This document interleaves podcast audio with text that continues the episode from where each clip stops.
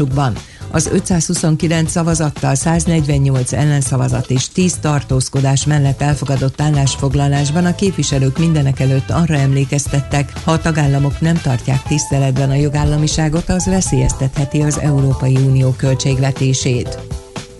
Az Egyesült Államok elnöke decemberben még azt ígérte, hogy elnöksége századik napjáig 100 millió vakcinát adnak be az országban. Az oltási kampány azonban a vártnál is ütemesebben halad. Az amerikai járványügyi és betegség megelőzési központ adatai szerint az elmúlt héten naponta átlagosan 2,5 millió vakcinát adtak be az Egyesült Államokban, azaz amennyiben ebben az ütemben halad tovább az oltás, az elnök célja a 200 millió oltásról április 30-ára elérhető lesz. Ehhez hozzájárulhat az is, hogy az Egyesült Államok fokozza a vakcinagyártást is. Az időjárásról ma változóan napos felhős időre van kilátás, csapadék nem várható, általában gyenge mérsékelt marad a szél, délután akár 10-18 fokot mérhetünk. Köszönöm a figyelmet, a hírszerkesztőt László B. Katalint hallották. Budapest legfrissebb közlekedési hírei a 90.9 Jazzin a City Taxi Dispécsejétől. Jó reggelt kívánok a kedves hallgatóknak ismét, megnövekedett már a forgalom a városban. Sávlezárás lassítja a forgalmat a Hungária körúton az Egresi útnál, az Árpád híd felé vezető oldalon, valamint a Könyves Kálmán körúton, a Gyáli út után és a Remiz utca közelében a Rákóczi híd felé vezető oldalon, de még baleset is történt egy, ezen a szakaszon korábban, és a Gyáli úti felüljárónál még mindig jelentős torlódás lassítja a forgalmat. Baleset történt a Sorokszerúton kifelé is, a Hentes utca után, most csak a belső sáv járható, és szintén baleset lassítja a haladást a kacsó úti felüljáron befelé a külső sávban. Megélénkült a forgalom bevezető utakon is, bár jelentős torlódás sehol nem alakult ki. Köszönöm szépen a figyelmüket, további jó utat kívánok! A hírek után már is folytatódik a millás reggeli. Itt a 90.9 jazz Következő műsorunkban termék megjelenítést hallhatnak.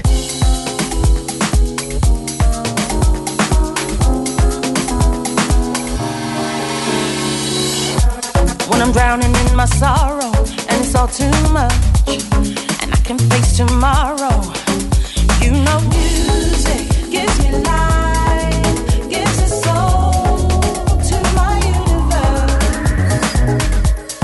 swimming in a pool of emotions. Cry me a river, cry me an ocean.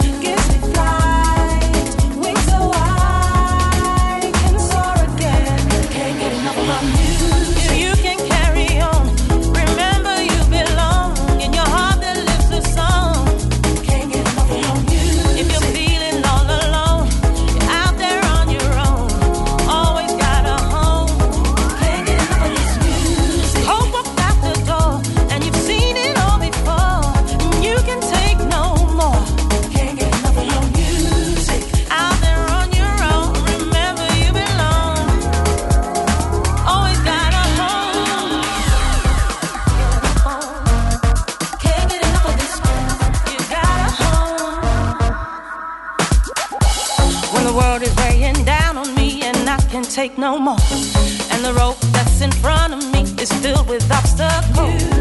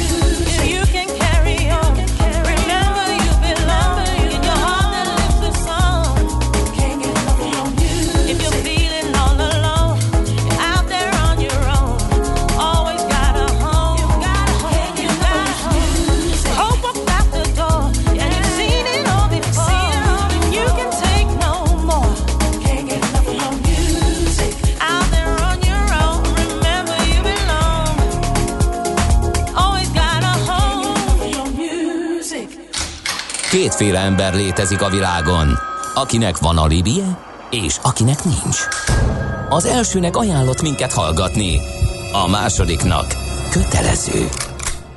Te melyik vagy? Millás reggeli, a 90.9 Jazzy Rádió gazdasági mapetsója. Ez nem animi, ez tény. A műsor támogatója a GFK Hungária, a cégek technológia alapú adatszolgáltató partnere. Folytatódik a Millás reggeli, jó reggelt kívánunk, 8 óra 11 és fél perckor, továbbra is Mihálovics Andrással. És Ács Gáborral jó reggelt kívánok én is a nagy érdeműnek. Épp küzdök a Facebook oldalunkkal, Na mert? mert ránk akarja erőltetni a Facebook a Business Suite nevű alkalmazást, ami itt pipálja, hogy mennyivel többet tud, mint a normál uh, Facebook oldal, és azt nem tudom, hogy most uh, elég sokat dolgoztam, hogy kitegyem uh, Leonard Nimoy a kapcsolatos gondolatainkat, meg fényképét, és most megnyomtam a közzététel gombot, és erre felugrott egy ilyen ajánlás, és most nem tudom, hogy sikerült-e, uh, de utálom, amikor így erőszakoskodnak. Hadd döntsem én már el, hogy hogy használom ezt a nyomorult közösségi oldalt. Uh-huh. Azt mondja, egy üzenet, e, ilyenkor a sofőrök nem ellenőrzik és nem értékesítik a jegyeket a volánbusznál. Volt, vagy tavasszal is ez volt a rendszer, írja hallgató arra a kérdésem, hogy akkor most mi van. Gondolom, hogy ellenőrök lehetnek, ellenőrzés lehet, bár én az eddigi, De akkor mit mondasz? Az eddigi közel 50 évam alatt kettőször találkoztam ellenőrrel uh, volánbuszon, bár gondolom, hogy ebben a helyzetben talán próbálnak többeket küldeni. Mármint mire mit gondolok, vagy mit mondok? Hát az ellenőrnek, hogy miért nincs jegyed. Hát ha elmondom neki, hogy itt szálltam föl a puszta bekötő út kettő megállóhelynél, akkor tudni fogja, hogy azért nem, mert hogy nem volt uh-huh. lehetőségem jegyet vásárolni. Nyilván megkérdezi, hogy az applikációt miért nem használtam, azért mert nem volt megfelelő a térelő, vagy mert nem vagyok rá köteles. Nem tudom, sose vettem még, valami buszon éppen még nem használtam. De mindegy. Minden, van, van ennek még egy hosszú második része is a vasúti helyzetről, azt majd szerintem máskor, most nincs arra időnk, hogy belemenjünk, bár érdekes dolgok vannak benne. Nézzük gyorsan a közlekedési infókat. Budapest legfrissebb közlekedési hírei, itt a 90.9 jazz No, hát sajnos már több baleset is van, amiről hírt kell adnunk. Az egyik az a Soroksári úton kifelé a Hentes utca után a belső sáv járható csak arra felé. Aztán a kacsó úti felüljáron is van sajnos egy, egy baleset befelé ott a külső sávban történt, és forgalmi akadály van a Veselényi utcában, a Klauzál utcánál egy szabálytalanul várakozó jármű akadályozza a forgalmat a változatosság kedvéért. D-kartás visszatért a home office-ból, kicsit később indult, és mint szokott úgy látom, mert később küldte az üzenetet, de az így hangzik. Jó reggelt kartásnak, optimista jó reggelt. Vácról Dunakeszire a Bölcsibe, onnan Pestre zugló Hermina mezőre jelenleg 36 perc a menetidő a Szerencs utcai lámpánál tapasztalható kisebb, nagyobb torlódás. Egyébként kellemes forgalmi viszonyok között lehet közlekedni, illetve azt írja nekünk Bérfarkas, hogy a törökvész Suhanós Nagybányai Fény utcai piac 9 perc alatt volt abszolválható. Hogy mi tartja bennünk a lelket? A remény. Millás reggeli. Na és akkor témát váltunk. Bizonyám. Figyeld a felhasználód, és sok pénzt kereshetsz. Ezt a munkacímet adtam én önhatalmulag a mostani beszélgetésnek, melyek kettő részvevője is van. Az egyikük Varga Gyula, a Digital Infrastructure üzletág igazgató az NTT Magyarországnál, illetve Biari Sándor vezető architekt ugyanennél a cégnél, tehát az NTT Magyarországnál. Mindenki itt van és hall is bennünket remélhetőleg. Halló? Jó reggelt kívánok a hallgatóknak! Jó, Sziasztok. Gyula itt van, igen. Sziasztok. Látjuk Jó, és halljuk meg... egymást, szuper. Mindenki itt van, Sándor és Gyula is. No, Um, hát ugye az elmúlt időszakban kicsit unalomig ismételtük azt, hogy online, online, online kell jelen lenni a korlátozások miatt, meg hát ugye igazolta is ezeket a dolgokat az, hogy aztán a vírus miatt az online kereskedelem milyen szép számokat produkált.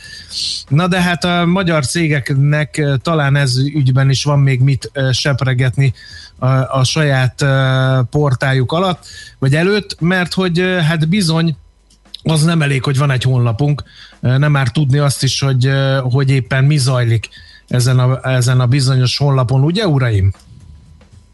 Így van, tehát uh Megkezdődött itt Magyarországon is az általad is említett okok miatt talán felgyorsulva ez a digitális transformáció, hogy egyre inkább átterődik a digitális térbe egyre több tevékenységünk.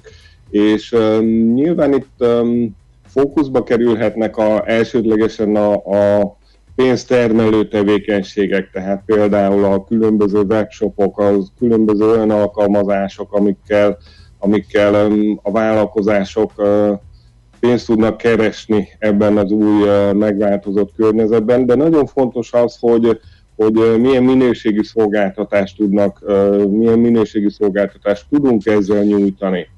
Nyilván ezt, ez, ez, ez, ezt hogy, hogy kell érteni ezt a, a szolgáltatást? A, a weblapon a szolgáltatások körét, vagy a weblapnak a technikai működését illetően?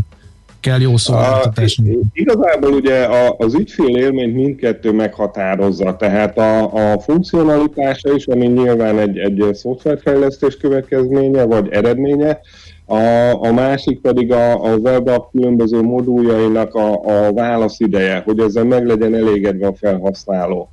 Egy általános uh, szabályoz az IT-ben az ügyfél élményre vonatkozóan, hogy hogy bármilyen alkalmazást is használunk, ha annak két másodpercnél hosszabb a válaszideje, azt már használhatatlannak érezzük, azt már. Olyankor valljuk be, elkezdjük szidni a Windows, de, de nem mindig a Windows a hibás, vagy éppen az a, az a platform, ha éppen Androidon használjuk ezt az adott alkalmazást, hanem nagyon sokszor maga az alkalmazás, tehát nem megfelelően van méretezve, nem megfelelően van esetleg bizonyos kódrészletei kifejlesztve, nem tud megfelelő sebességet, performanciát adni arra, hogy megfelelő válaszidővel kiszolgálja a, a, az ügyfél kéréseket. Ez lehet akár egy webshop, lehet akár, akár egy online játék. Az online játékoknál kimondottan kritikus a válaszidő, tehát amíg az általános esetben egy két másodpercet mondunk, gondoljatok bele egy online um, autóversenyes játéknál, ahol, ahol az online játékosok között század másodpercekért megy a, a védemenő csata, öldöklés, hát ott, ott egy-két tized másodperces extra késleltetés miatt ott azt mondja a játékos, na jó, ezt hagyjuk abba, elvált egy másik játékplatform, egy, egy másik játékot kezd el használni, és már is elesett az adott szolgáltató, az adott játékplatformot üzemeltető például attól a felhasználótól mhm. érkező bevételtől de nyilván a magyar példánál maradva, mivel Magyarországon mondjuk kevés ilyen online játékot üzemeltető gaming cég működik, mondjuk egy online uh, nagy élelmiszerláncok is mostanában elkezdtek átállni ugye a digitális értékesítésre. Abszolút fontos az náluk is, hogy, hogy a bevásárló kosár, a fizetési procedúra, az zöggenőmentes, gördülékeny legyen, ne álljon meg, ne kezdjen el homokórázni a, a böngésző ablak, mondjuk mikor tele van a kosár és már fizetne az embernek, akkor, akkor pár uh-huh. másodperc után azt mondja, na jó, Igen. Á, üzletlázból megyek a B-be, ott sokkal gyorsabban Ott majd hátra, igen. Egyébként mi a tapasztalat, uraim, maguk a, a, a honlap tulajdonosok azok egyáltalán e, tudják, hogy működik-e a honlapuk? Tudják, hogyha gond van vele? Észlelik azt, e, ezt, e, ezt a dolgot? Mert mert ez, ezért ez egy kritikus pont, hát nagy nehezen túl vagyunk a nehezén, már csak le kéne aratni a babérokat, hiszen megszereztük, ott van az ember, rendelt, stb. stb. Aztán a teli kosárát azt mondja, hogy akkor én bezárom az ablakot viszontlátásra, az azért komoly veszteség, és lehet, hogy nem is tud róla a honlap üzemeltetője. Ez, ez pontosan így van gyakorlatilag. Az nem elég, hogy létrehoztunk egy honlapot, elindítottuk, és működik minden. Ugye ezek élő rendszerek, ezekkel folyamatosan foglalkozni kell, és ugye ma már azt nem engedhetjük meg magunknak, hogy egy felhasználó felhív minket, hogy sziasztok srácok, két órája nem tudok vásárolni, tudok-e valamit csinálni, mert általában ezeket a rendszereket nem egy, nem tíz, hanem több tízezer, sőt, hogyha globálisan nézzük, milliós eh, számú felhasználó fogja használni. Hát küldjön, nekem ezért... egy, küldjön nekem egy SMS-t, hogy leálltam, figyú. Um, igen, de most gondoljatok bele, hogy ti mondjuk találkoztatok biztos ilyen informatív hibával már. Hányszor jelentettétek be a szolgáltatónak? Egyszer sem. Egyszer sem. Pontosan, tehát mondjuk tízezerből van egy ember, aki annyira hát felhúzza magát, hogy azt mondja, na jó, nekem van időm arra, hogy bejelentsem, hogy baj van. Hát kik, bocsánat, bejelen, van időm arra, hogy kikeressem a, a, azt a helyet, ahol gyorsan be lehet jelenteni. Pontosan. Éppen ezért ilyen rendszereknél mindenképp szükség van arra, hogy ne a felhasználó jelentse, hogy hiba van, hanem olyan megoldásokat kell bevezetni, ami szól nekem, hogy hiba van, sőt, mi több, ha proaktív szeretnék lenni, megnézek néhány adatot, megnézek néhány viselkedési mintát, hogyan is működik az a szolgáltatás, és azt látom, hogy elkezd lassulni. Azt látom, hogy a válaszidő Gyula mondta, nem is két másodperc, mert az átlagos mondjuk 100 millisekundumról meg fog nőni mondjuk a duplájára, ötszörösére, fél másodpercre, akkor mielőtt a felhasználóim elmennek máshova, én már tudok gyakorlatilag lépéseket tenni annak érdekében, hogy ne lassuljon tovább. Ez a fajta hozzáállás, ez nagyon-nagyon fontos, és sajnos ez nagyon nem egyszerű, mert egy ilyen rendszert összerakni, az komplex, hisz nekünk szimulálnunk kell egy felhasználót, meg kell értenünk azt is, hogy a felhasználóink hogyan is használják ezeket a rendszereket. Meg kell értenünk azt, hogy milyen régiókból használják ezeket a rendszereket. Uh-huh. És jól elképzelhető, hogy a mi rendszerünk tökéletesen működik, de még van egy internet szolgáltató, aki nem képes megfelelő szolgáltatást nyújtani, és lehet, hogy valaki be is jelent. És akkor az egész IT team azzal fog foglalkozni, hogy úristen, nálunk van valamilyen probléma, és lehet, hogy olyan problémát nem vesznek észre, ami valós, és gyakorlatilag egy szellemet nem rajtuk múlik. probléma, így van, máshol van, pontosan. No, azt hiszem, hogy most már eléggé plastikusan vázoltuk, hogy miért fontos, hogy karban tartsuk a honlapot, akkor most képzeletbeli ügyfelünket fogjuk meg, a, fogjuk meg a kezét és vezessük végig. Oké, okay, van egy honlapom, azt hittem, hogy eddig jól működik, de igazából nem tudok róla semmit. Innentől hogyan tovább? Mit kell csinálni ezek után? Hát itt jön az a rendszer, vagy itt jönne az a megoldás, amit nagyon alaposan megtervezve, gyakorlatilag hozzá kell illeszteni a meglévő rendszerünkhöz. Ezt mondjuk úgy képzeljük el, hogy van egy emberi test. Ugye mi működünk, örülünk, az agyunk jelez, hogy ó, valami fáj, de akkor elmegyünk egy orvoshoz, megröngenezi a térdünket, és akkor azt mondja, hm, hát nem kellett volna 120 kilóval googolni, mert megsérült a port. De ugyanakkor ezt nem tudjuk megtenni otthon, el kell mennünk az orvoshoz, ami idő, és hogyha lusták vagyunk, akkor nem megyünk, és lehet, hogy még rosszabb lesz a helyzet. De ha lenne ott van egy csoda eszközünk, ami megcsinál egy teljes testdiagnosztikát, akkor már oda vehetnénk az orvoshoz, hogy hát nézd, ez a probléma, tudsz rajta segíteni. A rossz hír az, hogy ezt a valóságban nem tudjuk megtenni, mert még nincsen ilyen eszközünk, maximum Star Trekből tudunk egyet kölcsönözni. Ugyanakkor a jó hír az, hogy az informatikában már vannak hasonló rendszerek, amiket össze tudunk integrálni ezekkel a nagyon komplex um, megoldásokkal, és innentől kezdve ő aktívan vizsgálja, gyakorlatilag ha használom ezt a szót, a health check-et csinál számunkra folyamatosan, alapdolgokat, illetve akár teljesen ügyfél specifikus dolgokat vizsgál a nap minden percében, órájában, attól függ, hogyan szeretnék ezt beállítani, és innentől kezdve egyből látjuk, hogy mi a probléma. És innen tovább menve... Ezzel egy kicsit megijesztettél ezzel, hogy Ugye azért egy ilyen honlap tulajdonos nagyon meg tud ijedni akkor, amikor azt mondod, hogy, hogy hát akkor álljunk át teljesen új rendszer, és ez talán nem is életszerű, mert vannak olyan megoldások, amihez amihez azért hozzászoktak, ami, ami, ami készségszinten működik, stb. stb. Össze lehet régi rendszereket tök új és korszerű e, ilyen analitikai rendszerekkel hangolni? Hát ugye egy felelős mérnök akkor mindig azt válaszolja, hogy attól függ. De a válasz az, hogy általában... A kereskedő igen. pedig az, hogy természetesen, igen. Pontosan. Ugye ez nagyon fontos, hogy um, ez a folyamat része. Tehát meg kell érteni, hogy hogyan működik az a rendszer. Meg kell érteni, hogy egész pontosan milyen adatokat tudunk kinyerni belőle. Ha nem tudunk kinyerni semmit, olyan, ami nem találkoztam. Olyan, találkoztam, hogy a piacon lévő megoldások nem tudtak kinyerni belőle nagyon sok információt, de akkor mindig van arra lehetőség, hogy a mi fejlesztő csapatunk addicionális extra képességeket fejleszten, ezáltal ezeket a kicsi lyukakat, amiket a gyári szoftverek nem képesek biztosítani, vagy be, betömni, ezeket mi képesek vagyunk gyakorlatilag egy fejlesztésekkel további eh, uh-huh. addicionális képességekkel bővíteni. Ezáltal, hogy van egy régi rendszer, általában mindig ez a szituáció. Vannak nagyon régi rendszerek, és vannak nagyon új rendszerek. Olyan nagyon ritkán van, hogy csak egy picit vagy egy picit új rendszerem van, ezek a régi és új rendszerek között általában hatalmas a szakadék.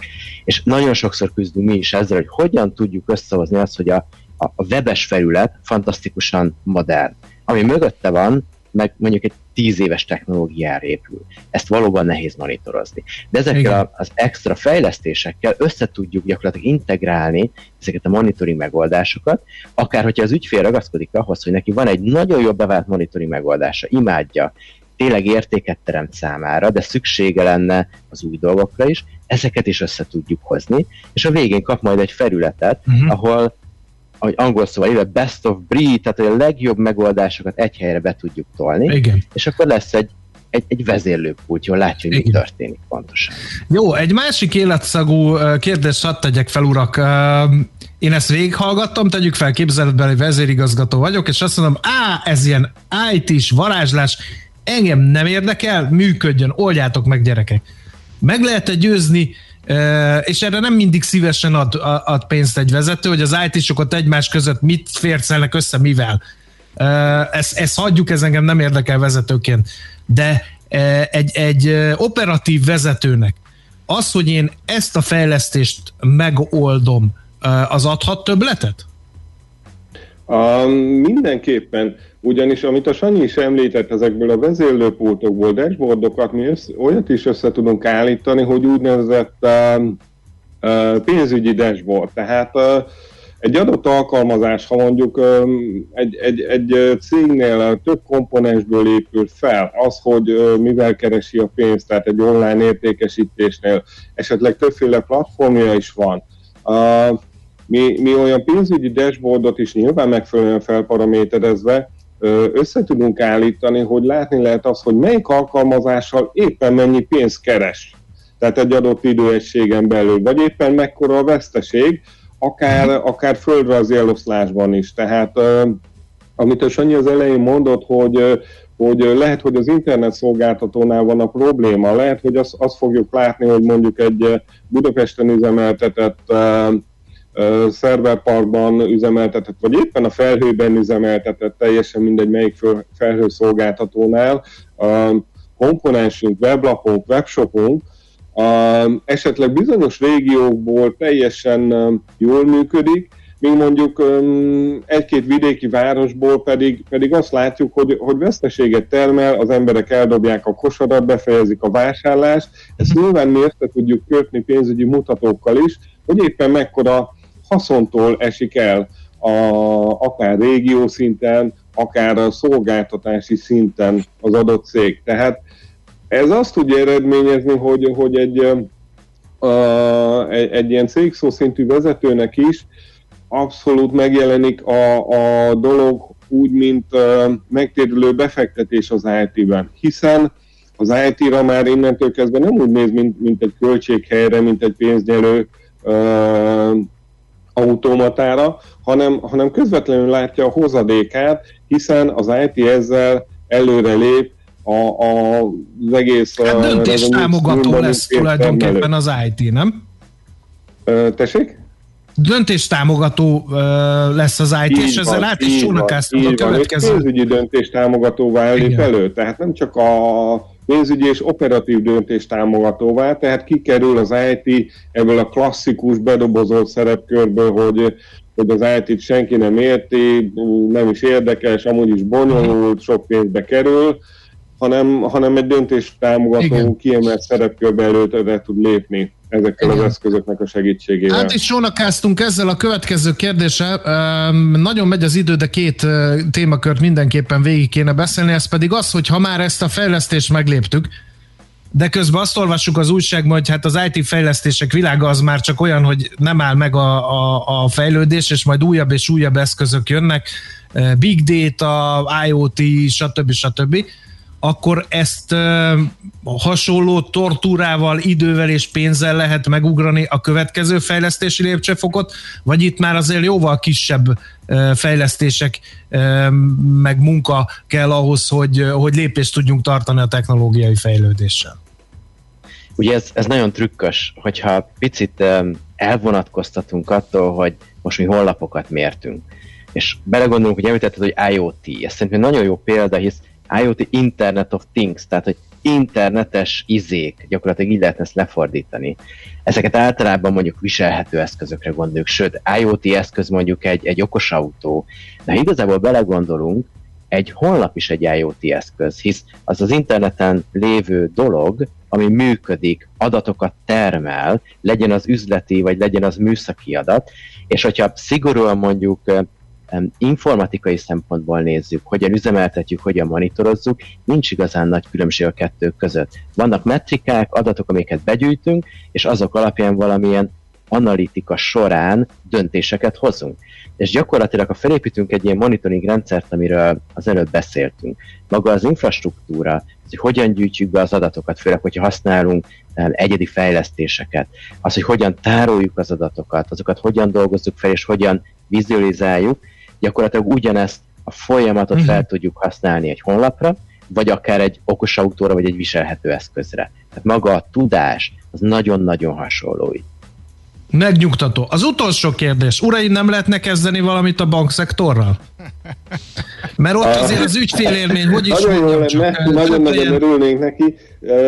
Nekem még személyes problémám is van a saját szolgáltatómmal. A, a bankszektor az utóbbi időkben ugye tehát jelentős kihívásokkal küzd, nyilván itt a Covid kapcsán, de, de piaci kihív, egyéb konkurencia kihívásokkal is, tehát ugye megjelentek az utóbbi három-négy évben már ezek a neobankok vagy no-bankok, akik csak digitális jelenlétre fókuszálnak, borzasztó magas színvonalú ügyfélélményt tudnak biztosítani. Ők erre vannak kihegyezve, erre, erre hegyezik ki a szolgáltatásaikat.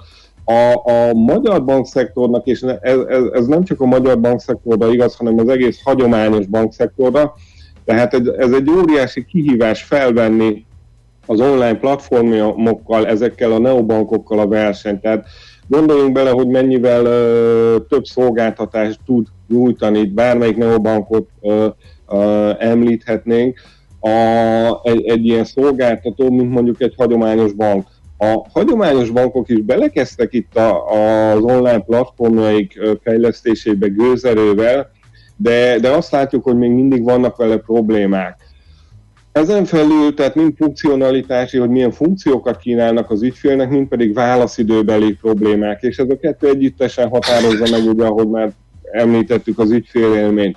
Gondoljatok csak bele, hogy hogy ugye most januártól itt Magyarországon is működik ez a PSD, EU-s PSD2 szabályzáshoz kapcsolódóan uh, például az erős autentikáció, kettős autentikációt kell, kell biztosítani egy internetes vásárláskor. Hát tapasztaljuk több banknál is, hogy egyszerűen olyan problémák vannak, egyszerűen a bankoknak is ügyfelei vagyunk nyilván mi is, mint, mint magánember, hogy maga az autentikációs kérés a mobileszközünkre, akár SMS kér az ember, akár ezt a bank saját alkalmazásába igényli, tehát internetes fizetéskor ugye ki lehet választani, hogy, hogy melyik platformot preferálja az ember ehhez az erős autentikációhoz. Egyszerűen akkor a késleltetés van, hogy nem érkezik meg időbe, de, de, mhm. de itt nem másodpercekre gondoljatok, hanem még akár 5-6 perc múlva sem érkezik meg, tehát már rég lejár az embernek az internetes fizetése biztosított uh, sessionje a kereskedőnél, és, és a banktól még mindig nem jött meg a megerősítő. Bizony, bizony, volt szó. ilyen tapasztalat, és, és azért, azért gáz egy kicsit, és azért hoztam például a bankszektort így az utolsó kérdésbe be, mert hogy amíg én nem tudom, én tranzisztoros rádiót ezer helyen tudok venni, meg kenyeret, meg két millió helyen, addig valahol ez a pénzügyi szektor kicsit fogva tart, mert nagyjából és most tisztelet a kivételnek, mert persze mindig vannak kivételek, azért a bankszektorban nagyjából ugyanazt kapom felhasználói élményként. Így van, így van, így van. Um, mi, mi saját ilyen belső, vagyis hát nem belső, bocsánat, az ügyfeleink között uh, csináltunk egy ilyen közvéleménykutatást, és bizony nagyon sokan váltottak bankot a, a nagyon rossz banki ügyfélélmény miatt, hiszen most már nem mehetünk be a bankba, nem intézhetjük személyesen az ügyeket, ott is áttevődik az online térbe, és bizony a bankokat is elkezdjük megítélni az alapján, hogy milyen online szolgáltatásokat nyújtanak, tudnak nyújtani. Akár ez webes alkalmazásokat, tehát amit PC-ről érhetünk el, klasszikusra, hogy működik az online bankingjük, vagy, vagy milyen mobil platformot, milyen mobil alkalmazást adnak hozzá, az, azzal a mobil alkalmazással egyáltalán jól működik-e, vagy esetleg az van, amit az előbb említettünk, hogy 5 perc múlva kapjuk meg az autentikációs kódot, annak ellenére, hogy minden tökéletesen fel van telepítve. Ez nyilván ilyenkor a bank belső rendszereiben van a probléma. Mi ezekkel a, a performancia analízis eszközökkel ezen tudunk segíteni, hogy, hogy, hogy kimérjük, megmondjuk, hogy melyik modul hol mekkora probléma lehet, melyik modul mekkora késleltetést tesz fel, és nagyon sokszor kiderül az, hogy bizony egy adott uh, uh, modul felelős csak az ilyen, az ilyen kellemetlen késleltetésékért, ami, ami aztán esetlegesen ügyfélvesztéshez is ügyfélvesztést eredményez a végén. Igen, és akkor vissza is kanyarodtunk oda, ahonnan elindult ez a beszélgetés. Nagyon szépen köszönjük, elillant az idő, kicsit filozófikusra sikerült ez a dolog, de azért gyakorlati információk is elhangzottak. Nagyon szépen köszönjük az információkat, sok sikert kívánunk a további. Köszönjük, és reméljük, hogy hasznos volt a hallgatók számára is ez a... Bon. Minden jót, szép napot! Szép napot! Sziasztok! Varga Gyulával, az NDT Magyarország Digital Infrastructure üzletág igazgatójával, valamint Bihari Sándorral, vezető architektel beszélgettünk, ő is az NTT Magyarországnál dolgozik. Műsorunkban termék megjelenítést hallhattak. Társadalmi célú reklám következik. Itt a 90.9 Jazzin. Újraindítjuk a gazdaságot, mert Magyarországnak működnie kell. A hitelmoratórium sok százezer magyar családnak jelent segítséget. Több lépésben visszaépítjük a 13. havi nyugdíjat. A 25 év alatti fiatalok a jövő évtől jövedelemadómentességet kapnak. Újraindítjuk a gazdaságot, mert Magyarországnak működnie kell. Készült Magyarország kormánya megbízásából. A társadalmi célú reklám után hamarosan visszatérünk a stílusos zenékhez. Itt a 90.9 Jazzin. Rövid hírek a 90.9 Jazzin. Orbán Viktornak nincs kétsége afelől, hogy Magyarországnak szabad nyara lesz. A kormányfő az állami rádióban elmondta, nyitás nem lesz a boltoknál, áttérnek a négyzetméter alapú működésre, 10 négyzetméteren egy vásárló lehet, a kijárási korlátozást este 8-ról 10 órára tolhatják ki, az üzletek nyitva tartását pedig 7-ről 9-re, a fodrászok és a szépségipar továbbra is zárva marad. A Fidesz nehezen búcsúzott el az Európai Néppártól, de ideje volt kilépni a pártcsaládból, mondta a belgiumi Flamand közszolgálati tévének Novák Katalina Fidesz alelnöke, családokért felelős tárca nélküli miniszter. Szerinte a Fidesznek most lehetősége nyílik arra az Európai Parlamentben, hogy képviselje a kereszténydemokratai értékeket. Észak-Korea ismét rakétatesztelésbe kezdett. Csütörtökön két új típusú irányított taktikai rakétát teszteltek, amelyeket a keleti partról lőttek ki, és 600 kilométerrel odébb célba is értek. Japán szerint valójában ez 400 kilométer volt. Kávé deficit elé nézhet a világ, jelentősen zsugorodnak az Egyesült Államok kávékészletei, a nagykereskedelmi árak pedig kezdenek elszállni. A probléma egyrészt a kevés konténerhajóból fakad, amelynek következtében akadozik a szállítás, és az Egyesült Államok készletei hat éves mélypontra zuhantak. Ma változóan napos felhős idő lesz csapadék nélkül, gyenge széllel, délután akár 10-18 fok is lehet. Köszönöm a figyelmet, a hírszerkesztőt László B. Katalint hallották. Budapest legfrissebb közlekedési hírei, itt a 90.9 jazz a fővárosban tart a baleseti helyszínen és a Soroksári úton kifelé a Hentes utca után a belső sáv nem járható, azonban torlódásra nem kell készülni. Megszint a forgalmi akadály a Veselény utcában a Klauzál utcánál, a 74-es Solibusz ezért ismét a teljes vonalon közlekedik. Akadozik a haladása a Pesti alsó rakparton a Margit hídtól a Lánchídig, a Nagykörúton a nagyobb csomópontok közelében, erős a forgalma Szélkálmán tér környékén. A Hungária körúton sávlezárásra kell készülni az Egresi útnál az Árpád híd felé, valamint a Könyveskálmán körúton a Gyáli úti felüljárónál a Rákóczi híd felé vezető oldalon, mert csatorna fedlapokat cserélnek, itt torlódásra számítsanak. Ezen a hétvégén az M3-as metró helyett a Lehel tér és Kőbánya Kispest között közlekedik a pótlóbusz a felújítás miatt, illetve a H5-ös év helyett szintén hétvégén a Battyányi tér és Békás megyer között pótlóbusszal lehet utazni karbantartás miatt. Siling Zsolt, BKK Info. A közlekedési híreket támogatta a Gumi.hu üzemeltetője az Abroncs Kereskedőház Kft. Gumi.hu. Rendeléstől szerelésig. A hírek után már is folytatódik a millás reggeli. Itt a 90.9 jazz Következő műsorunkban termék megjelenítést hallhatnak.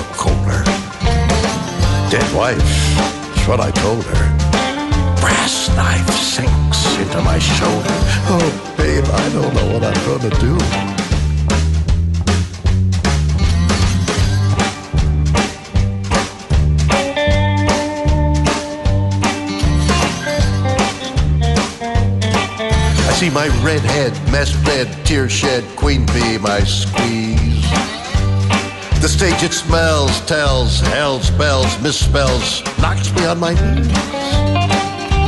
It didn't hurt, flirt, blood squirt, stuffed shirt, hang me on a tree. After I count down three rounds in hell, I'll be in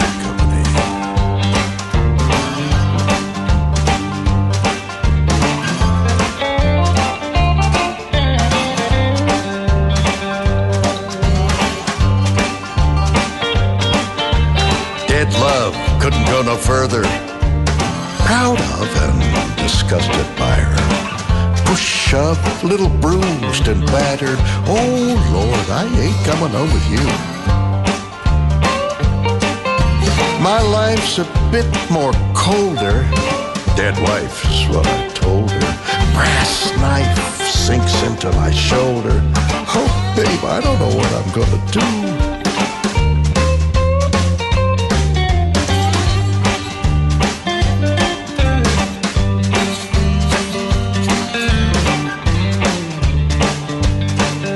My red head, messed bed, tear shed, queen bee, my squeeze.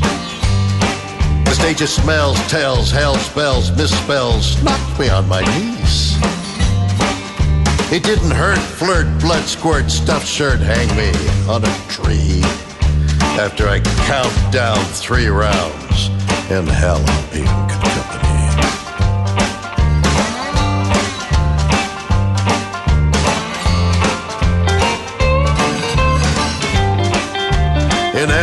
be in good company.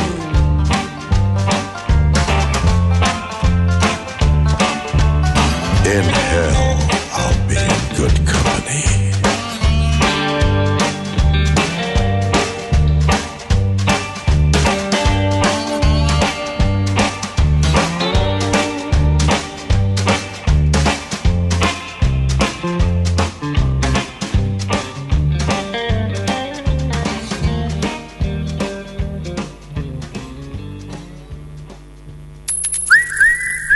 Aranyköpés a millás reggeliben. Mindenre van egy idézetünk. Ez megspórolja az eredeti gondolatokat. De nem mind arany, ami fényli. Lehet kedvező körülmények közt gyémánt is. Na hát, no, Tennessee Williams? Igen. De bizony, 110 éve született a jeles amerikai író, úgyhogy nem volt kérdés, hogy, hogy nem Kira Knightley bár ő is születésnapját ünnepli, de nem tőle választunk aranyköpés. Több okból sem. Tennessee Williams tehát egyszer azt mondta, a félelem és a menekülési vágy az a két kis ragadozó, amelyek ideges életünk forgó drótketrecében egymást kergetik. Megakadályoznak bennünket abban, hogy bármire is túlzottan mély érzéseket pazaroljunk. Hát nem tudom. De nem.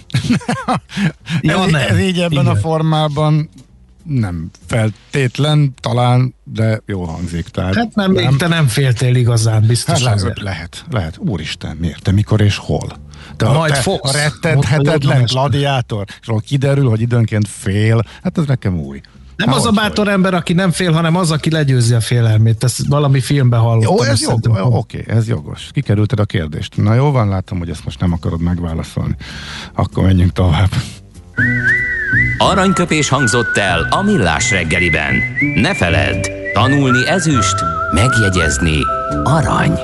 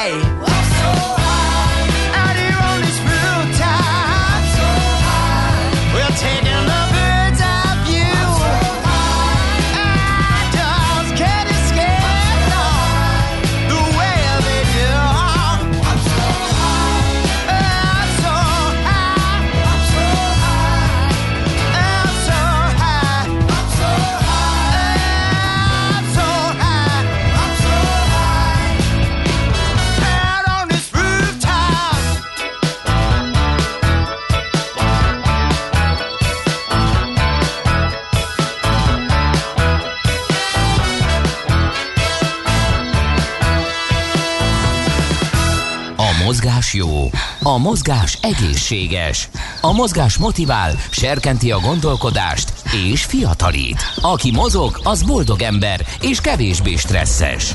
Pályán, ösvényen, vízben, nyeregben, egyedül vagy csoportosan, labdával vagy anélkül, mindegy. A lényeg, hogy mozog. Épp testben.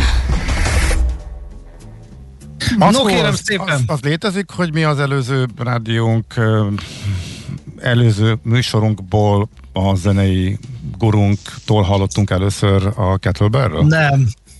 Létezhetetlen, mert eh, én már akkor kipróbáltam, mikor ő elkezdett szenvedélyesen ketlebellezni. De ő is csinálta akkor. Akkor erre jól Nagyon sz- ő szenvedélyesebben, mint én, mert én abba hagytam egy idő után, ő meg tovább folytatta. Aha, jó, oké. Na de amiért most beszélünk a kettlebellről, az azért, mert hogy edzéstippeket akarunk adni a drága hallgatóknak otthonra, hogy ne punyadjanak be teljesen. És aki ebben segítségünkre lesz, Gerlai Zoltán SFG 2-es kettlebell instruktor, akit kérdezhetném persze a kisvállalkozói rulérozó hitel felvételének körülményeiről, de nem erről fogjuk. Itt vagy-e, Zoli? Itt vagyok, jó reggelt kívánok, üdvözlöm a Jó hallgatókat reggel, és titeket szevasz! Mi ez az SFB, Igen. SFG 2, és miben különbözik az FFP 3-tól? Ez egy rövidítés igazából a, a Strong First uh, iskola, ami Pavel Caculik nevéhez ö, fűződik. Az egy ilyen kettlebell oktatói, m, illetve nem csak kettlebell, nagyjából az erőiskolájának mondható, a Strong First jön az S, a, illetve az F is, tehát az SF, a G pedig a gírja szóból, az pedig a kettlebellnek a orosz eredeti neve, ha jól emlékszem. Jó, hát ezt nem fejtettük volna meg soha, de így, így már érthető. Uh-huh, Igen. Okay. No, ah, ha valaki azt gondolja, hogy, eh, hogy akkor nekiállok kettlebellezni, ez egy ilyen jó otthoni mozgásforma, vagy ez, egy, ez inkább ilyen edzőterembe való? Ezt azért kérdezem, mert gyakorlatilag minden hipermarketben lehet ilyen füles golyót kapni. Ez valóban így van, de önálló kezdésre egy teljesen kezdőnek is soha nem foglalkozott vele, illetve más sporttal sem nagyon. Nem ajánlanám, hogy ragadjon meg egy ilyen súlyt, és akkor egy ilyen YouTube akadémiáról hirtelen megtanulja a kettlebellezést, mert ez olyasmi, mint hogyha azt találnánk ki, hogy akkor Boris Becker videói alapján megtanulunk átszerválni, vagy teniszezni. Több-kevesebb sikerrel az talán össze is jön. De a lényeg az, hogy én azt javasolnám, ha bárki ebbe a formában gondolkodik, hogy kettlebell ragad a kezébe és erősödni szeretne tőle, akkor keressen föl egy instruktort, és csak miután megtanulta az alapokat, azután uh-huh. lesz rá módja, hogy otthon akár egyedül is edzem. Mert egyébként veszélyes, hogyha rosszul csinálom? Tehát itt a súly okozhat problémákat? Hát, Hát, bármilyen súlynak a mozgatása, ami helytelen mozgásformában történik, az általában nem ahhoz vezet, hogy a rendszerünk, a gerincünk vagy az izületeinknek jót tegyen. Ja, igen. Mm. Ezért érdemes először jól megtanulni használni ezt az eszközt, és utána aztán lehet terhelni ezerrel a dolgot, de addig, amíg a, legalább az alap technikák nincsenek meg, hogy hogy mozgassuk azt a füles golyót, vagy bár, egyébként bármilyen súlyzós edzésre igaz ez, tehát ész nélkül egyiket sem érdemes elkezdeni. Mindenképp javasolt valamilyen edzői, vagy legalább valamilyen útmutatás, amik, akik bemutatja azt, hogy egyáltalán hogy kell ezt csinálni. Egyáltalán ö, azt, ahhoz is érdemes először hozzákezdeni, hogy felméressük magunkat akár orvossal, sportorvossal, vagy valami mozgás minta szűrés alapján, hogy hol vannak mobilitás gondjaink, esetleg korábbi sérülések közrejátszanak, és a többi. Tehát uh-huh. dióhéjban uh-huh. önállóan ö, teljesen kezdőként nem javaslom, hogy Uh-huh. most egyébként valaki otthon ahol kell bellezni. Itt egyébként mi történik? Mi ennek az egésznek a lényege? Mit csinálunk azon? Hogyan emelgeti, aki emelgeti ezt a súlyt? Tehát ha valaki még ezt nem látta, nem hallott róla, akkor mutas be Léci, hogy ez hogyan működik, meg milyen más, miből emelkedik ki a súlyzó sportágak közül. A kettlebellnek az érdekessége, hogy nem úgy, mint a barbell, illetve a dumbbell, tehát az alapján tárcsás súlyok, ennek a, a súlyelosztása egy kicsit más, ugyanis eredetileg ez nem súlyzónak terveződött, hogy ilyen hülyén fogalmazzak, hanem ez ugye egy ilyen gabona ellenmérleg volt az orosz időkben, a, a 18.-17. században, és akkor úgy alakult végül is ilyen sporteszközzé. De a lényeg az, hogy nem középpontos súlyelosztása van, tehát kicsit fura kül, kiebb esik a fogáson a, a súlynak a, a súlyközéppontja, ezért egy picit másképp működik, mint egy sima tárcsás kézi súlyzó.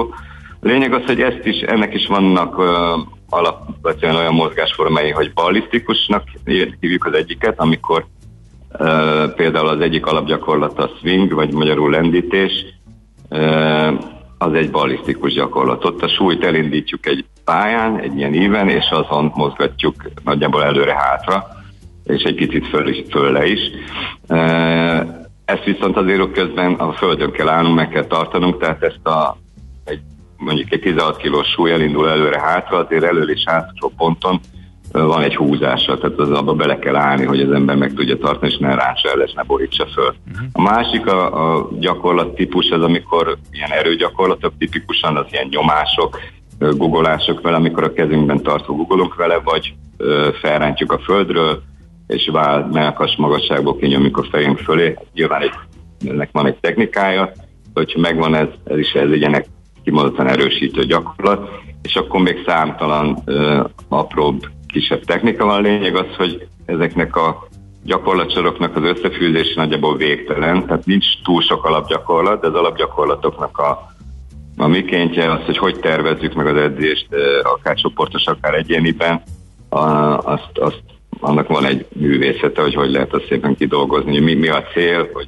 erősödni akarunk elsősorban, vagy pedig egy kicsi erő növelés, stb.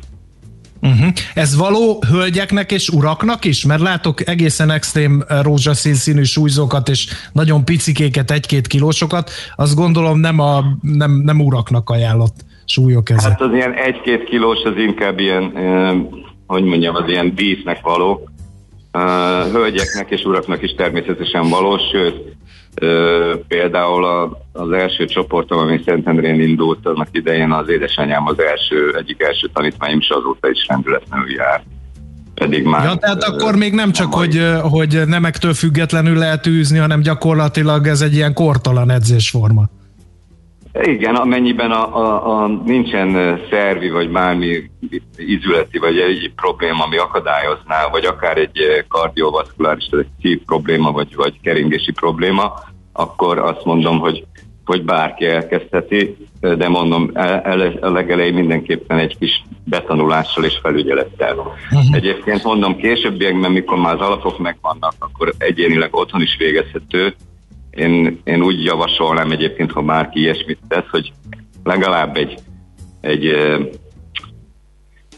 10-15 inkább időben mondok, egy két-három hónapig, egy, ha nem is közvetlen edzői felügyelettel, de egy ilyen online coaching jelleggel, vagy valami hasonlóan, de mindenképp az elején egy személyes gyakorlásra induljon a dolog, és utána is ilyen visszaellenőrzés jelleggel, akár videókkal, ugyanis most a jelen helyzetben azért a csoportos edzés elég macerás. Vannak módok, hogy tudunk edzeni, sok ember tud is edzeni, de ehhez ugye vagy versenyzőnek kell lenni, vagy valami versenysportban, amatőr versenyzőnek, ez most egy másik téma, egy kicsit szomorkás is, hogy erre kényszerülnek az emberek, hogyha mozogni akarnak de ez a helyzet mhm. most. Ez egyébként versenysport is, mert ebből vannak versenyek, Igen. ugye, meg bajnokságok, a, a ugye? A sport az egy másik ág, tehát a Strong First, az, a mi iskolánk, az, az inkább egy ilyen, hogy mondjam, Aha. ilyen biztonsági játékos, Uh, na mindenkinek, aki írja sport, az, az a versenyverziója, ott a belleknek a formája is egy kicsit más. Talán láttátok, ezek a, a színesek fölül fémszínű, és minden súlynak megvan a, a színkódja, illetve a méretük ö, nagyjából azonos mindnek, a, a uh-huh. legkisebb a legnagyobbik is. Ez, ez, ez időre történik, ö, szakításokat végeznek vele, ö, ilyen felrántás nyomás, nem is tudom pontosan mi, a, a, amit még szoktak. A lényeg az, hogy az egy versenysport, úgy, mint a súlyemelés vagy a, az erőemelés. Annak ö, ö, annyi hátránya van, hogy így mondjam, hogy a, a, ha belegondolunk a versenysport, soha nem az egészségről szól, hanem a teljesítményről. Míg a Igen. Strong First-nél inkább arról szól, hogy egy fenntartható, hosszú távon is működtethető mozgásforma legyen, tehát ne az legyen, hogy az elsőben leküldjük magunkat, a gerincünket vagy a vállunkat szétcsapva, és akkor utána már nem nagyon lehet edzeni vele. Uh-huh. Igen, egy nagyon fontos tulajdonsága van még a kettlebellnek, hogy alázatra tanít, mert amikor az ember lemegy az első edzésre, és azt mondja, hogy nem fogok én 6 kilós súlya bohóckodni, viszonylag gyorsan rá lehet jönni arra, hogy de.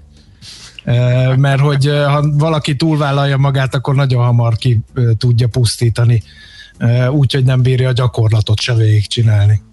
Hát igen, eleinte az ilyen kettlebelles mozgásformák még annak is a képen benne van valamilyen mondjuk ilyen gyúrni járok le jellegű edzésben, Uh, annak a kettlebell teljesen más jellegű terhelést ad, és általában bizony az első edzések nagyon meg tudják lepni az embert, aki nagy mellényen lemegy, hogy majd én ezt, majd én ezt tudom, és akkor egy 8-10-12 kilós súly után másnap úgy érzi, hogy alig tud kikálni az ágyból, de ez inkább a szokatlanság okán van, mert tényleg más jellegűen terheli. Általában itt nincsenek ilyen a kettlebell edzésben olyanok, hogy most akkor vára gyúrok, vagy karra, vagy, vagy lábra, hanem e, nagyjából az egész testet átmozgató, e, az testet egy egységként kezelő e, uh-huh. rendszerről van itt szó, nem pedig az, hogy most csak kimondottan a izoláltan a bicepsemet erősítem.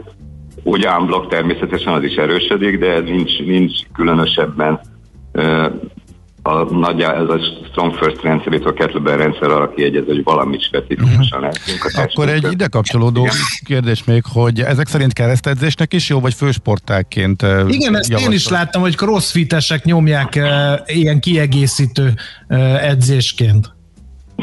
Mm, ha, én, én azt mondanám, hogy egy önállóan is teljesen használható dolog, a kettlebellezés, uh, erőálló képességnevelésre kiegészítő sportunk is nagyon sok helyen használják, akár küzdősportolók, akár MMA-sok, akár birkózók, vagy bármi olyan, olyan sportág, ahol az erő, a fogáserő, az általános testi erő fontos a magának a sportágnak az okán.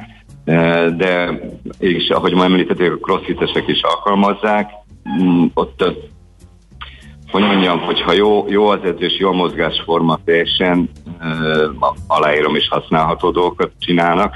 Uh, sajnos viszont láttam edzőtermekben, crossfit címben kettlebellt úgy használó embereket, hogy rossz volt nézni, amit művel, de ez az én saját véleményem, tehát nem a crossfitet akarom ezzel minősíteni, hanem a, azt az adott helyzetet, amit éppen akkor láttam, hogy ez egy nagyon rossz mozgásforma terhelve, nagy súlya, és ez a, elfordul az ember, hogy Jézusom mindjárt összetörik a dereka. Uh-huh. Jó, um, ha még egy nagyon fontos kérdés, hogyha ha súlyt választunk, akár formára, akár súlyra, ott vannak ilyen alapelvek, hogy például hány kilóval érdemes ezt elkezdeni?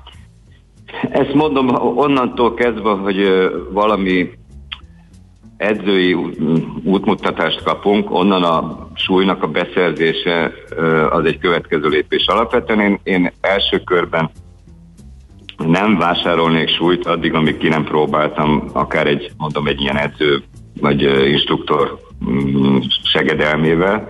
Onnantól aztán, hogy ez megtörtént, és már megvannak a technikai alapok, akkor lehet nézelődni, hogy akkor milyen súlyokat ö, szerezzek be. Ez hölgyeknél férfiaknál eltérő természetesen, de hogy mondjam, van egy tolik határ, aztán később a fejlesztés a csillagoség, hogy meddig jutunk el, meg mennyire erősödünk meg, de mondom, ehhez is inkább a szakértői segítséget javasolnám a beszerzés, hogy uh-huh. odáig kerül a dolog. Alapvetően egy ilyen, ilyen, ilyen nagy áruházas, alsópolcos, rózsaszínkék, furcsa formájú kettlebell nem javaslok beszerzésre.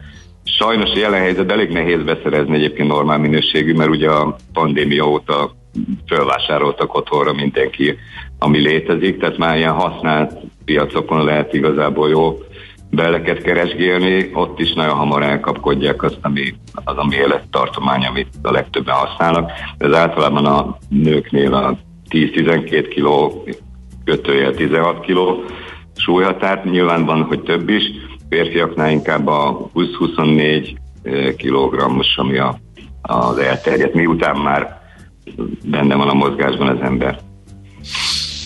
Jó, nagyon szépen köszönjük, Kest csinálónak tökéletes volt, és akkor visszaengedünk edzeni, mert úgy tudom, hogy most is edzesz, csak most épp nem kettlebell edzéssel, hanem másfajta mozgásformával. Köszönjük szépen, hogy itt